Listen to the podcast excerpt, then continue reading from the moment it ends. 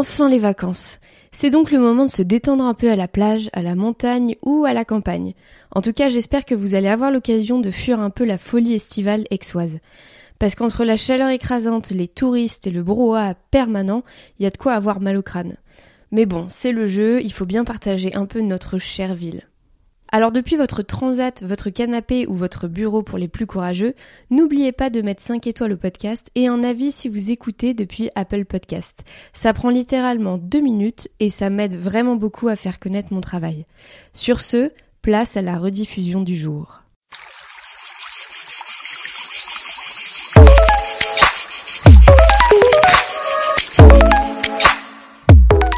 Bonjour les amis et bienvenue sur la vie aixoise.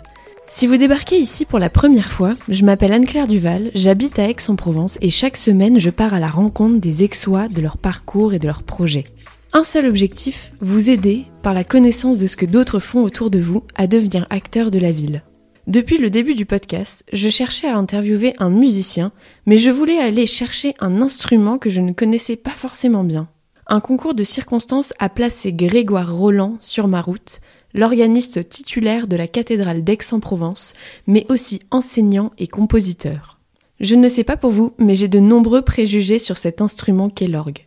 Un truc un peu vieillot et poussiéreux, coincé au fond d'une église et utilisé seulement dans le cadre d'offices religieuses. Et puis j'ai rencontré Grégoire. La trentaine, sympa, passionné, talentueux, je me suis alors dit que pour que quelqu'un comme lui dédie sa vie à l'orgue, il allait falloir aller au-delà des idées toutes faites pour le comprendre. Quand je lui ai parlé de cette idée d'épisode, Grégoire a tout de suite accepté.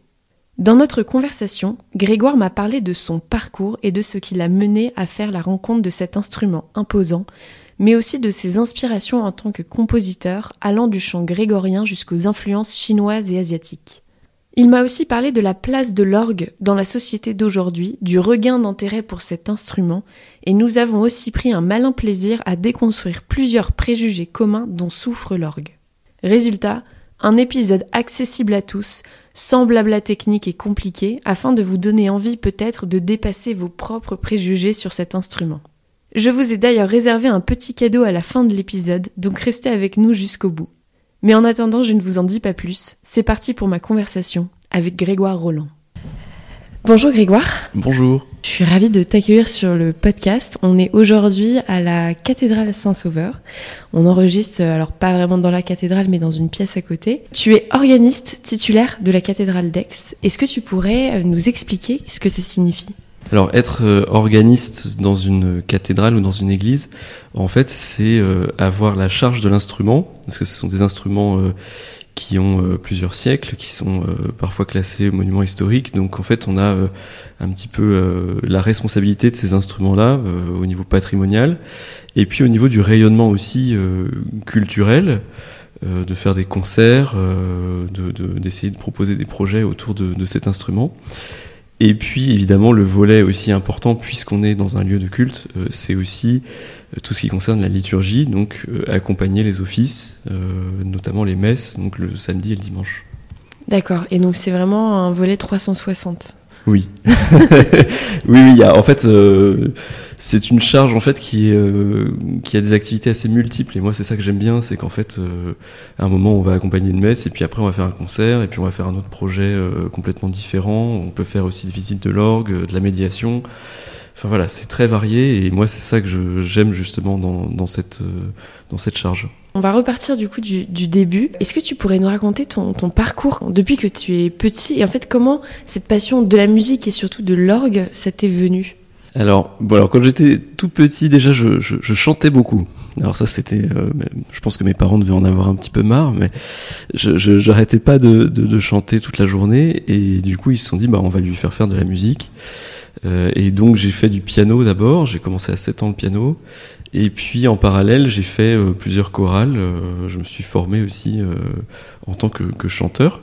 Euh, et puis, euh, arrivé vers les 10-11 ans, euh, là j'ai senti la, la nécessité en fait de monter à Paris pour faire toutes mes études. Et donc je suis allé à la maîtrise de Notre-Dame de Paris où j'ai été chanteur pendant 5 ans. Tu venais d'où comme ville en France? Alors pas très loin de Paris, j'étais plutôt dans, dans l'Oise en fait, donc au nord de Paris. Voilà. Et donc, euh, oui, donc je dis monter, mais bon, là, pour le coup, c'était plutôt descendre à Paris. et, euh, et puis, donc, j'ai fait la maîtrise de Notre-Dame.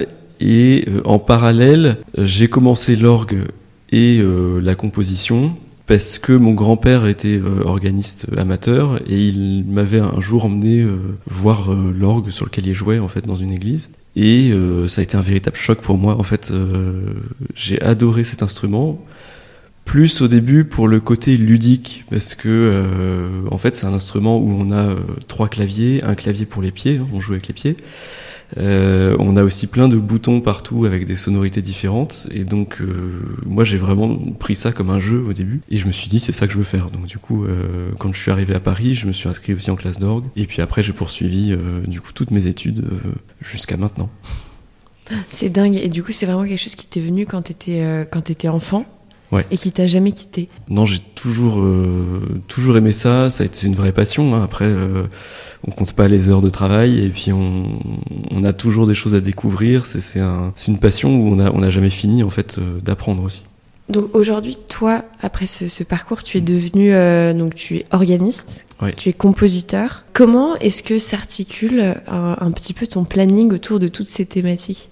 Alors, euh, principalement le, bon, le week-end, on va dire, je suis, euh, je suis à Aix-en-Provence pour euh, la cathédrale, pour les offices, euh, l'orgue, voilà. Euh, la semaine, alors je suis aussi professeur au conservatoire d'Avignon, professeur de composition et d'orchestration. Donc euh, la semaine, je donne mes cours en fait au conservatoire. Et j'essaie de me réserver quand même euh, deux ou trois jours euh, dans la semaine pour travailler pour moi, à la fois l'orgue et surtout la composition parce que ça prend du temps. Et et c'est quelque chose d'assez lent en fait la composition. Il faut beaucoup de temps devant soi. Donc c'est bien d'avoir une journée où on peut quand même faire ça faire ça. Donc j'essaie en fait de, de, de m'octroyer un peu de temps pour tout c'est pas toujours évident euh, après il y a aussi donc la question des concerts qui se font généralement aussi le week-end. Donc du coup je suis obligé de me faire remplacer la cathédrale etc donc c'est toute une organisation un peu compliquée compliquée mais mais voilà on, on fait avec.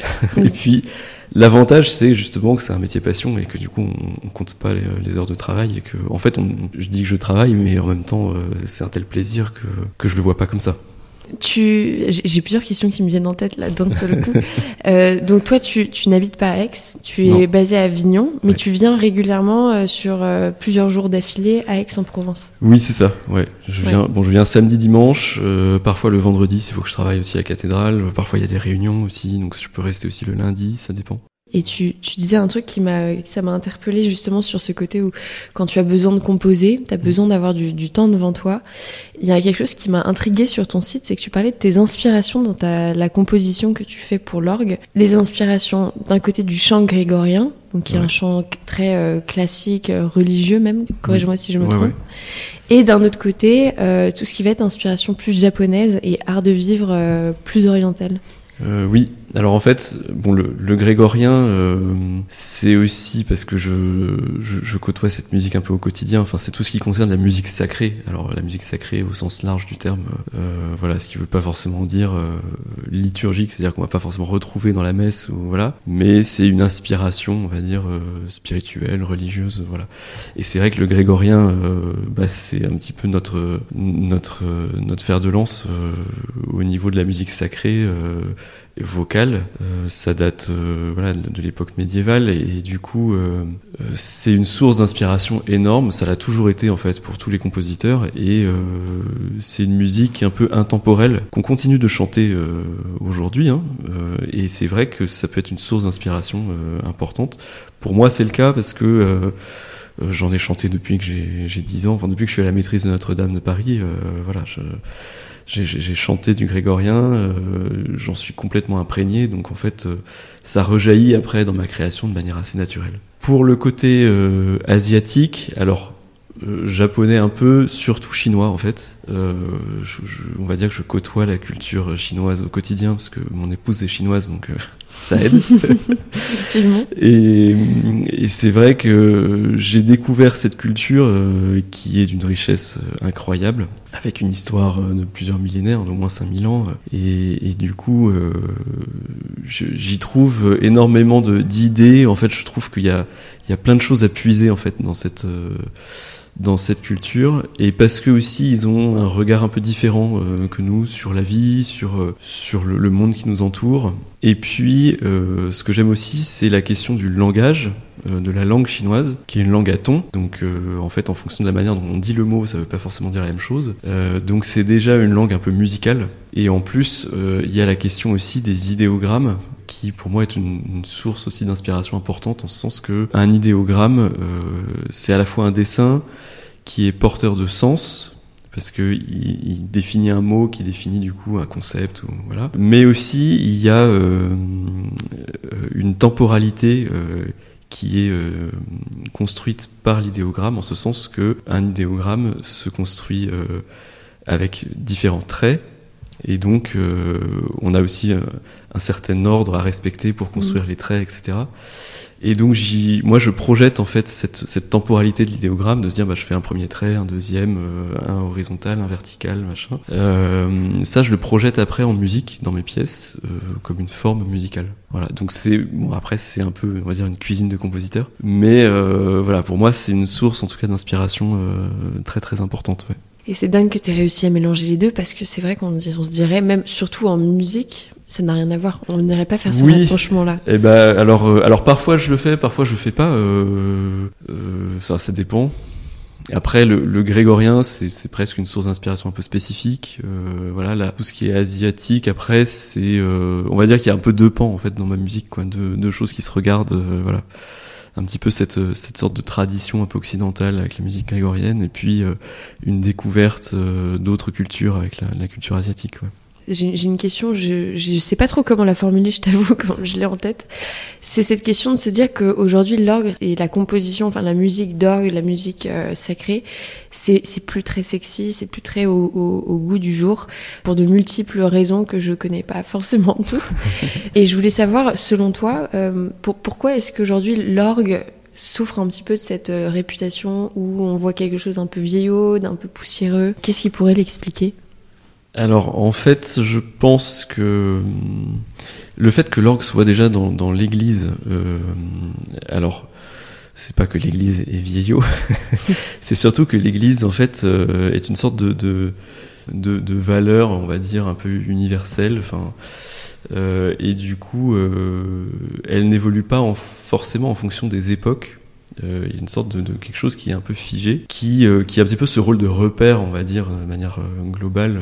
Et donc l'orgue, c'est vrai qu'on le trouve principalement dans les églises, et c'est peut-être ça aussi qui lui donne cette image-là, c'est-à-dire de quelque chose qui est figé et qui n'évolue pas, en plus, il, s'avère que euh, les orgues qu'on a dans, les églises sont des orgues, euh, justement, je le disais tout à l'heure, euh, un peu anciens. Euh, certains ont plusieurs siècles. il faut les, les restaurer. voilà, c'est presque comme une ancienne œuvre d'art, voilà, qu'on ne veut pas toucher. Et donc, ça peut paraître comme un instrument un peu déconnecté, en fait, de tout ce qui se fait actuellement, même dans la lutherie instrumentale, électronique, etc.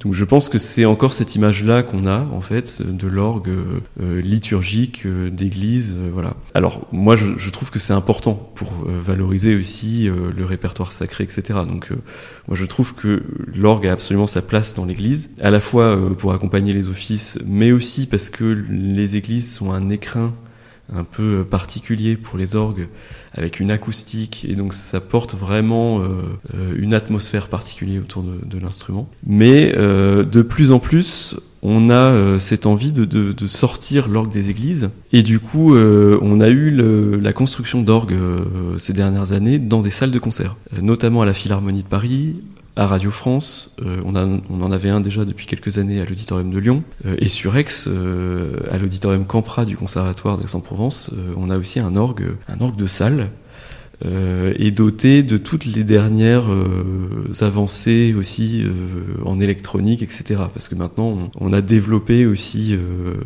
différentes possibilités avec euh, avec les orgues, les orgues qui restent des orgues à tuyaux, mais on fait des ajouts électroniques euh, qui nous permettent euh, encore plus de possibilités que des orgues mécaniques, etc. Et donc, en fait, on, on met maintenant l'orgue sur la scène, sur le devant de la scène même dans les salles de concert. Et ça, ça permet justement de, vraiment renouveler un petit peu l'image de l'orgue et de le projeter comme un instrument de concert aussi, vraiment. Voilà, un instrument à tel titre, au, même titre que le piano ou que le violon. Et ça, c'est quelque chose d'assez important. Et, euh, là, on, est un petit peu dans cette démarche-là depuis quelques années. Donc, euh, c'est une démarche qui euh, va évoluer encore, j'espère. Donc, cette démarche de faire sortir l'orgue un peu des églises pour l'emmener dans des endroits où entre guillemets monsieur et madame tout le monde ou en tout cas les, personnes pas forcément euh, pratiquantes ou, religieuses pourraient le rencontrer. Exactement. Et qu'est-ce qu'on t'a parlé d'autres instruments là et ça m'amène à une question euh, qu'est-ce que l'orgue a de plus enfin, selon toi que d'autres instruments et en quoi est-ce qu'il est complètement unique? Alors de plus, je sais pas si je dirais ça parce que de différent. je, vais, je vais avoir tous mes collègues qui vont me détruire, euh, qui font d'autres d'autres instruments. Euh, de différents, oui. Euh, je, je, pense que euh, alors c'est un déjà on joue avec les, pieds donc déjà c'est quand même quelque chose d'assez inédit et puis on a cette capacité avec l'orgue à changer de timbre. En fait c'est presque comme un orchestre. On a des boutons en fait pour différents timbres et donc euh, on peut euh, soit varier les timbres, soit les, les additionner et donc euh, c'est comme un orchestre si on veut faire jouer que les violons tout seul ou si on veut ajouter toutes les cordes, les, les, bois, les cuivres, voilà. En fait on a cette possibilité là c'est un peu un instrument euh, orchestre. Et donc ça, c'est un peu une particularité euh, de l'orgue. Euh, c'est aussi, j'aime bien le définir comme ça aussi, c'est une sorte d'ancêtre un peu du synthétiseur. C'est-à-dire qu'on on a des claviers et puis on a plein de sonorités différentes. et donc, donc ça, c'est un petit peu cette spécificité-là. Et c'est vrai que bah, on n'a pas ça avec d'autres instruments. Mais après, avec d'autres instruments, on a d'autres choses qu'on peut pas faire à l'orgue. Euh, voilà, on n'a pas de pédale de résonance comme au piano par exemple. Euh, on, on peut pas construire le son comme au violon, euh, justement, comme je, je disais tout à l'heure aussi. Donc voilà, c'est un peu différent. Et toi, en parallèle euh, de l'orgue, tu disais tout à l'heure que tu as appris à, jouer aussi du piano avant même l'orgue. Est-ce que tu, tu joues d'autres instruments? Euh, Alors, je, je, fais un peu de piano, mais bon, pas du tout en professionnel. Du coup, je, euh, voilà, je me suis vraiment concentré sur, sur l'orgue. Euh, après, j'aime j'aime bien me remettre au piano de temps en temps pour moi. Je compose principalement au piano d'ailleurs, et c'est quelque chose pour moi qui est important. Donc voilà. Après, je joue pas d'autres instruments. J'ai mm. pas encore eu le temps de, de m'y mettre. Le temps que ça doit te prendre déjà. voilà, c'est ça. Je...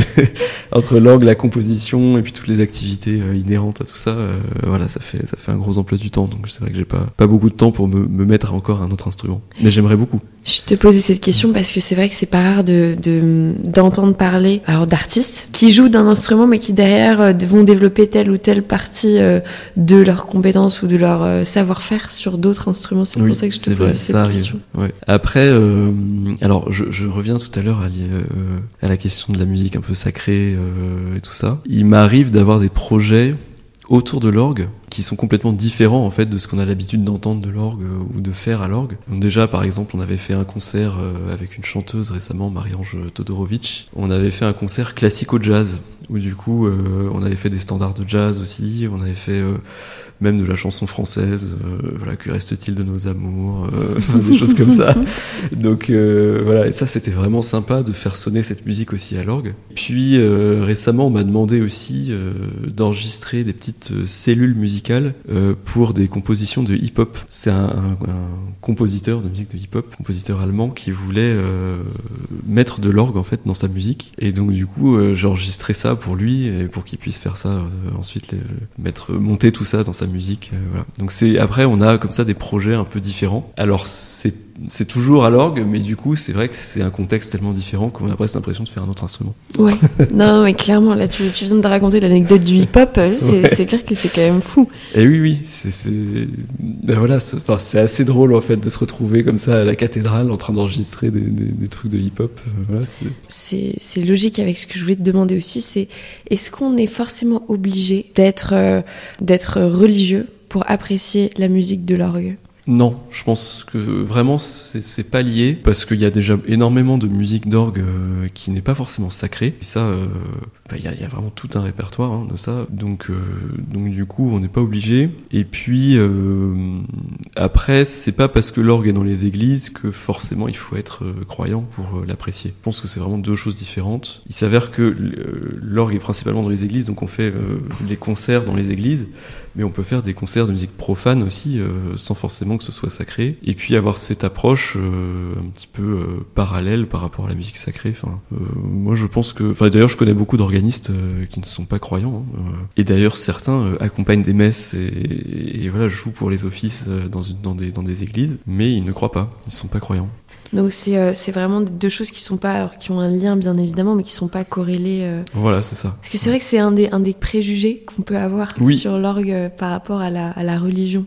Oui, Justement de se dire qu'on peut pas apprécier cet instrument si on n'est pas un minimum croyant. et non, et en fait, bah après l'orgue est enseigné aussi dans les conservatoires. Hein. Enfin moi j'ai fait tous les conservatoires euh, à Paris et on n'a on n'a pas besoin d'être croyant pour s'inscrire au conservatoire.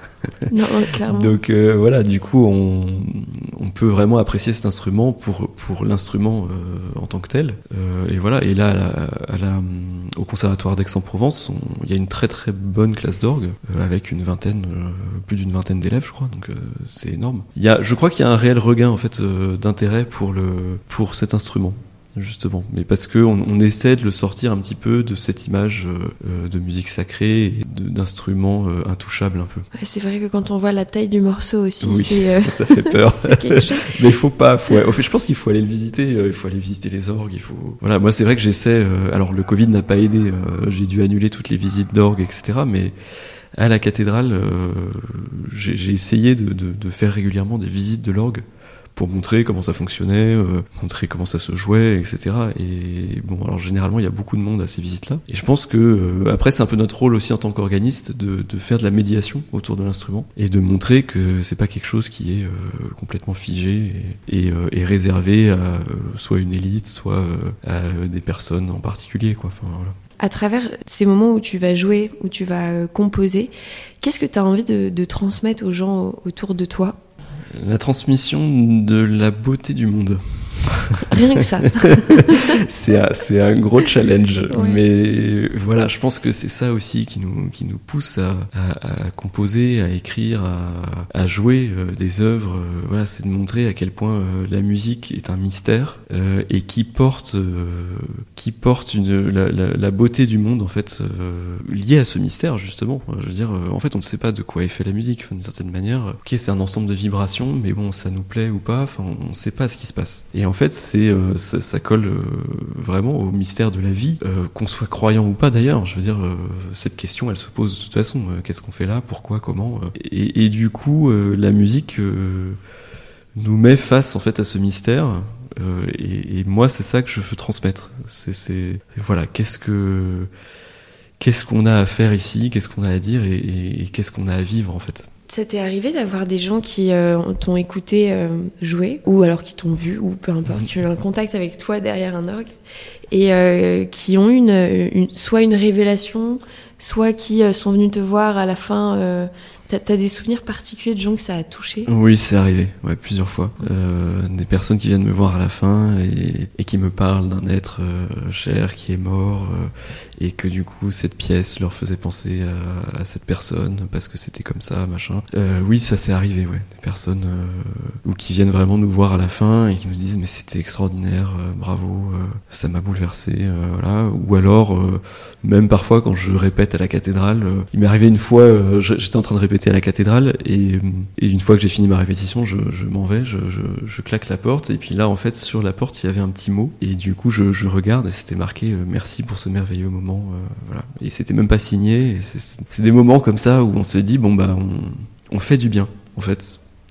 Euh, et c'est ça notre rôle, c'est d'essayer de faire du bien en fait aux, gens autour de nous, que ce soit pour la composition ou pour la pour l'interprétation. Euh, et quand on a ce genre de retour, ben on se dit, euh, voilà, c'est réussi. Alors ça veut pas dire qu'il faut se reposer sur ses lauriers, loin de là. Ça veut dire qu'il faut continuer pour que on puisse encore toucher le, plus grand nombre, encore plus, euh, voilà, que, que ce qu'on a déjà fait d'une certaine manière. Pour des gens comme moi, qui ne, et sûrement comme les personnes qui nous écoutent aussi, qui ne connaissent pas grand-chose ni à l'orgue ni, ni à cette, à la musique plutôt sacrée, est-ce que tu aurais un conseil d'œuvre à regarder s'il fallait en choisir qu'une? Pour euh, commencer à mettre un pied à l'étrier un peu, alors pas facilement, parce qu'il faut toujours un peu de volonté, mais pour commencer en tout cas euh, Pour commencer, bah, je pense qu'il y a les, on va dire les, tubes entre guillemets, euh, la toccata en ré mineur de Bach, voilà, ça fait ça fait un peu partie des pièces que tout le monde connaît et que tout le monde apprécie de cette manière. Donc peut-être commencer par là et puis ensuite essayer euh, de, de, découvrir un peu le, le, reste du répertoire. Alors comme tout, en fait, euh, ça demande un peu une volonté aussi de, de la part de chacun. Euh, il faut aussi oser euh, prendre le risque de, de prendre peut-être un, un, CD d'orgue et de se dire bah je vais écouter, on verra bien ce que, ce que ça donne. Et. Et après, bah, parfois, ça peut être complètement raté. On se dit, bah non, j'aime pas du tout. et parfois, on peut se dire, ah, ça, j'aime bien. Ah, cette pièce-là, j'aime bien. Et puis, ça peut être le début de quelque chose. Euh, donc, il y a ça. Et puis après, il faut se sensibiliser aussi à, euh, à l'instrument. Alors, on peut aussi aller au concert. Euh, parce que là aussi, vivre l'instrument en concert, c'est pas comme au disque. Quand on est dans un contexte, et même un contexte d'église, enfin je veux dire, on est comme ça dans un, dans un lieu un peu intemporel, euh, avec, euh, enfin chargé d'histoire, euh, avec un, un orgue en direct là qui nous prend aux tripes et parfois qui nous fait vibrer même physiquement. Enfin, voilà, c'est des sensations qu'on n'a pas quand on écoute un disque. Donc mm -hmm. ça, ça peut être aussi une, une, chose. Et puis après, je pense qu'il faut pas hésiter à, à aller voir l'orgue comment c'est construit, comment c'est fait. Dès qu'il y a une visite de l'orgue ou, ou, ou, dès qu'on croise un organiste, lui demander euh, est-ce que c'est possible que vous me montriez l'orgue un petit peu euh, rapidement, même en, en 5 minutes, en 10 minutes, euh, voilà. Ce, ce, essayer d'aller voir ça en fait.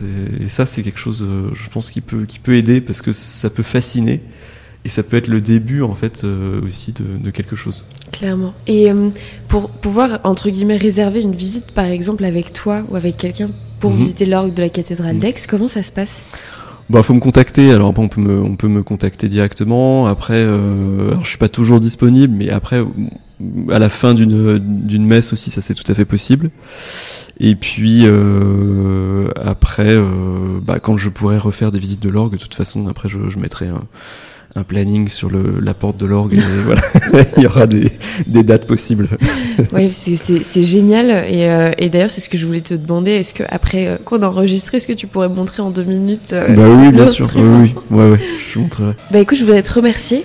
Bah merci pour, à toi. Pour l'interview, c'était très chouette de pouvoir passer ce moment-là avec toi. Bah ouais, moi aussi, c'est très sympa. Et puis à très bientôt. Oui, à très vite. Salut Grégoire. Salut. Et c'est la fin de cet épisode. Merci beaucoup d'avoir été avec nous. Ne partez pas si vite car j'ai une petite surprise. Afin d'illustrer un peu plus ce que nous a partagé Grégoire, je vous ai préparé une playlist disponible sur Spotify que j'ai appelée Découvrir l'orgue. J'y ai bien évidemment mis des musiques plutôt de type sacré composées par Grégoire, la fameuse toccata de Jean-Sébastien Bach, mais aussi des reprises à l'orgue de Pirates des Caraïbes ou d'Interstellar, ainsi qu'une œuvre plutôt moderne de l'américain Cameron Carpenter. Vous retrouverez le lien de cette playlist dans la description de l'épisode. En tout cas, j'espère qu'après nous avoir écoutés, vous aurez envie de voir l'orgue sous un jour différent. Et pourquoi pas que vous irez voir Grégoire pour une visite de l'orgue de la cathédrale d'Aix-en-Provence ou pour assister à un de ses concerts. Et sur ce, je vous dis à la semaine prochaine pour un nouvel épisode.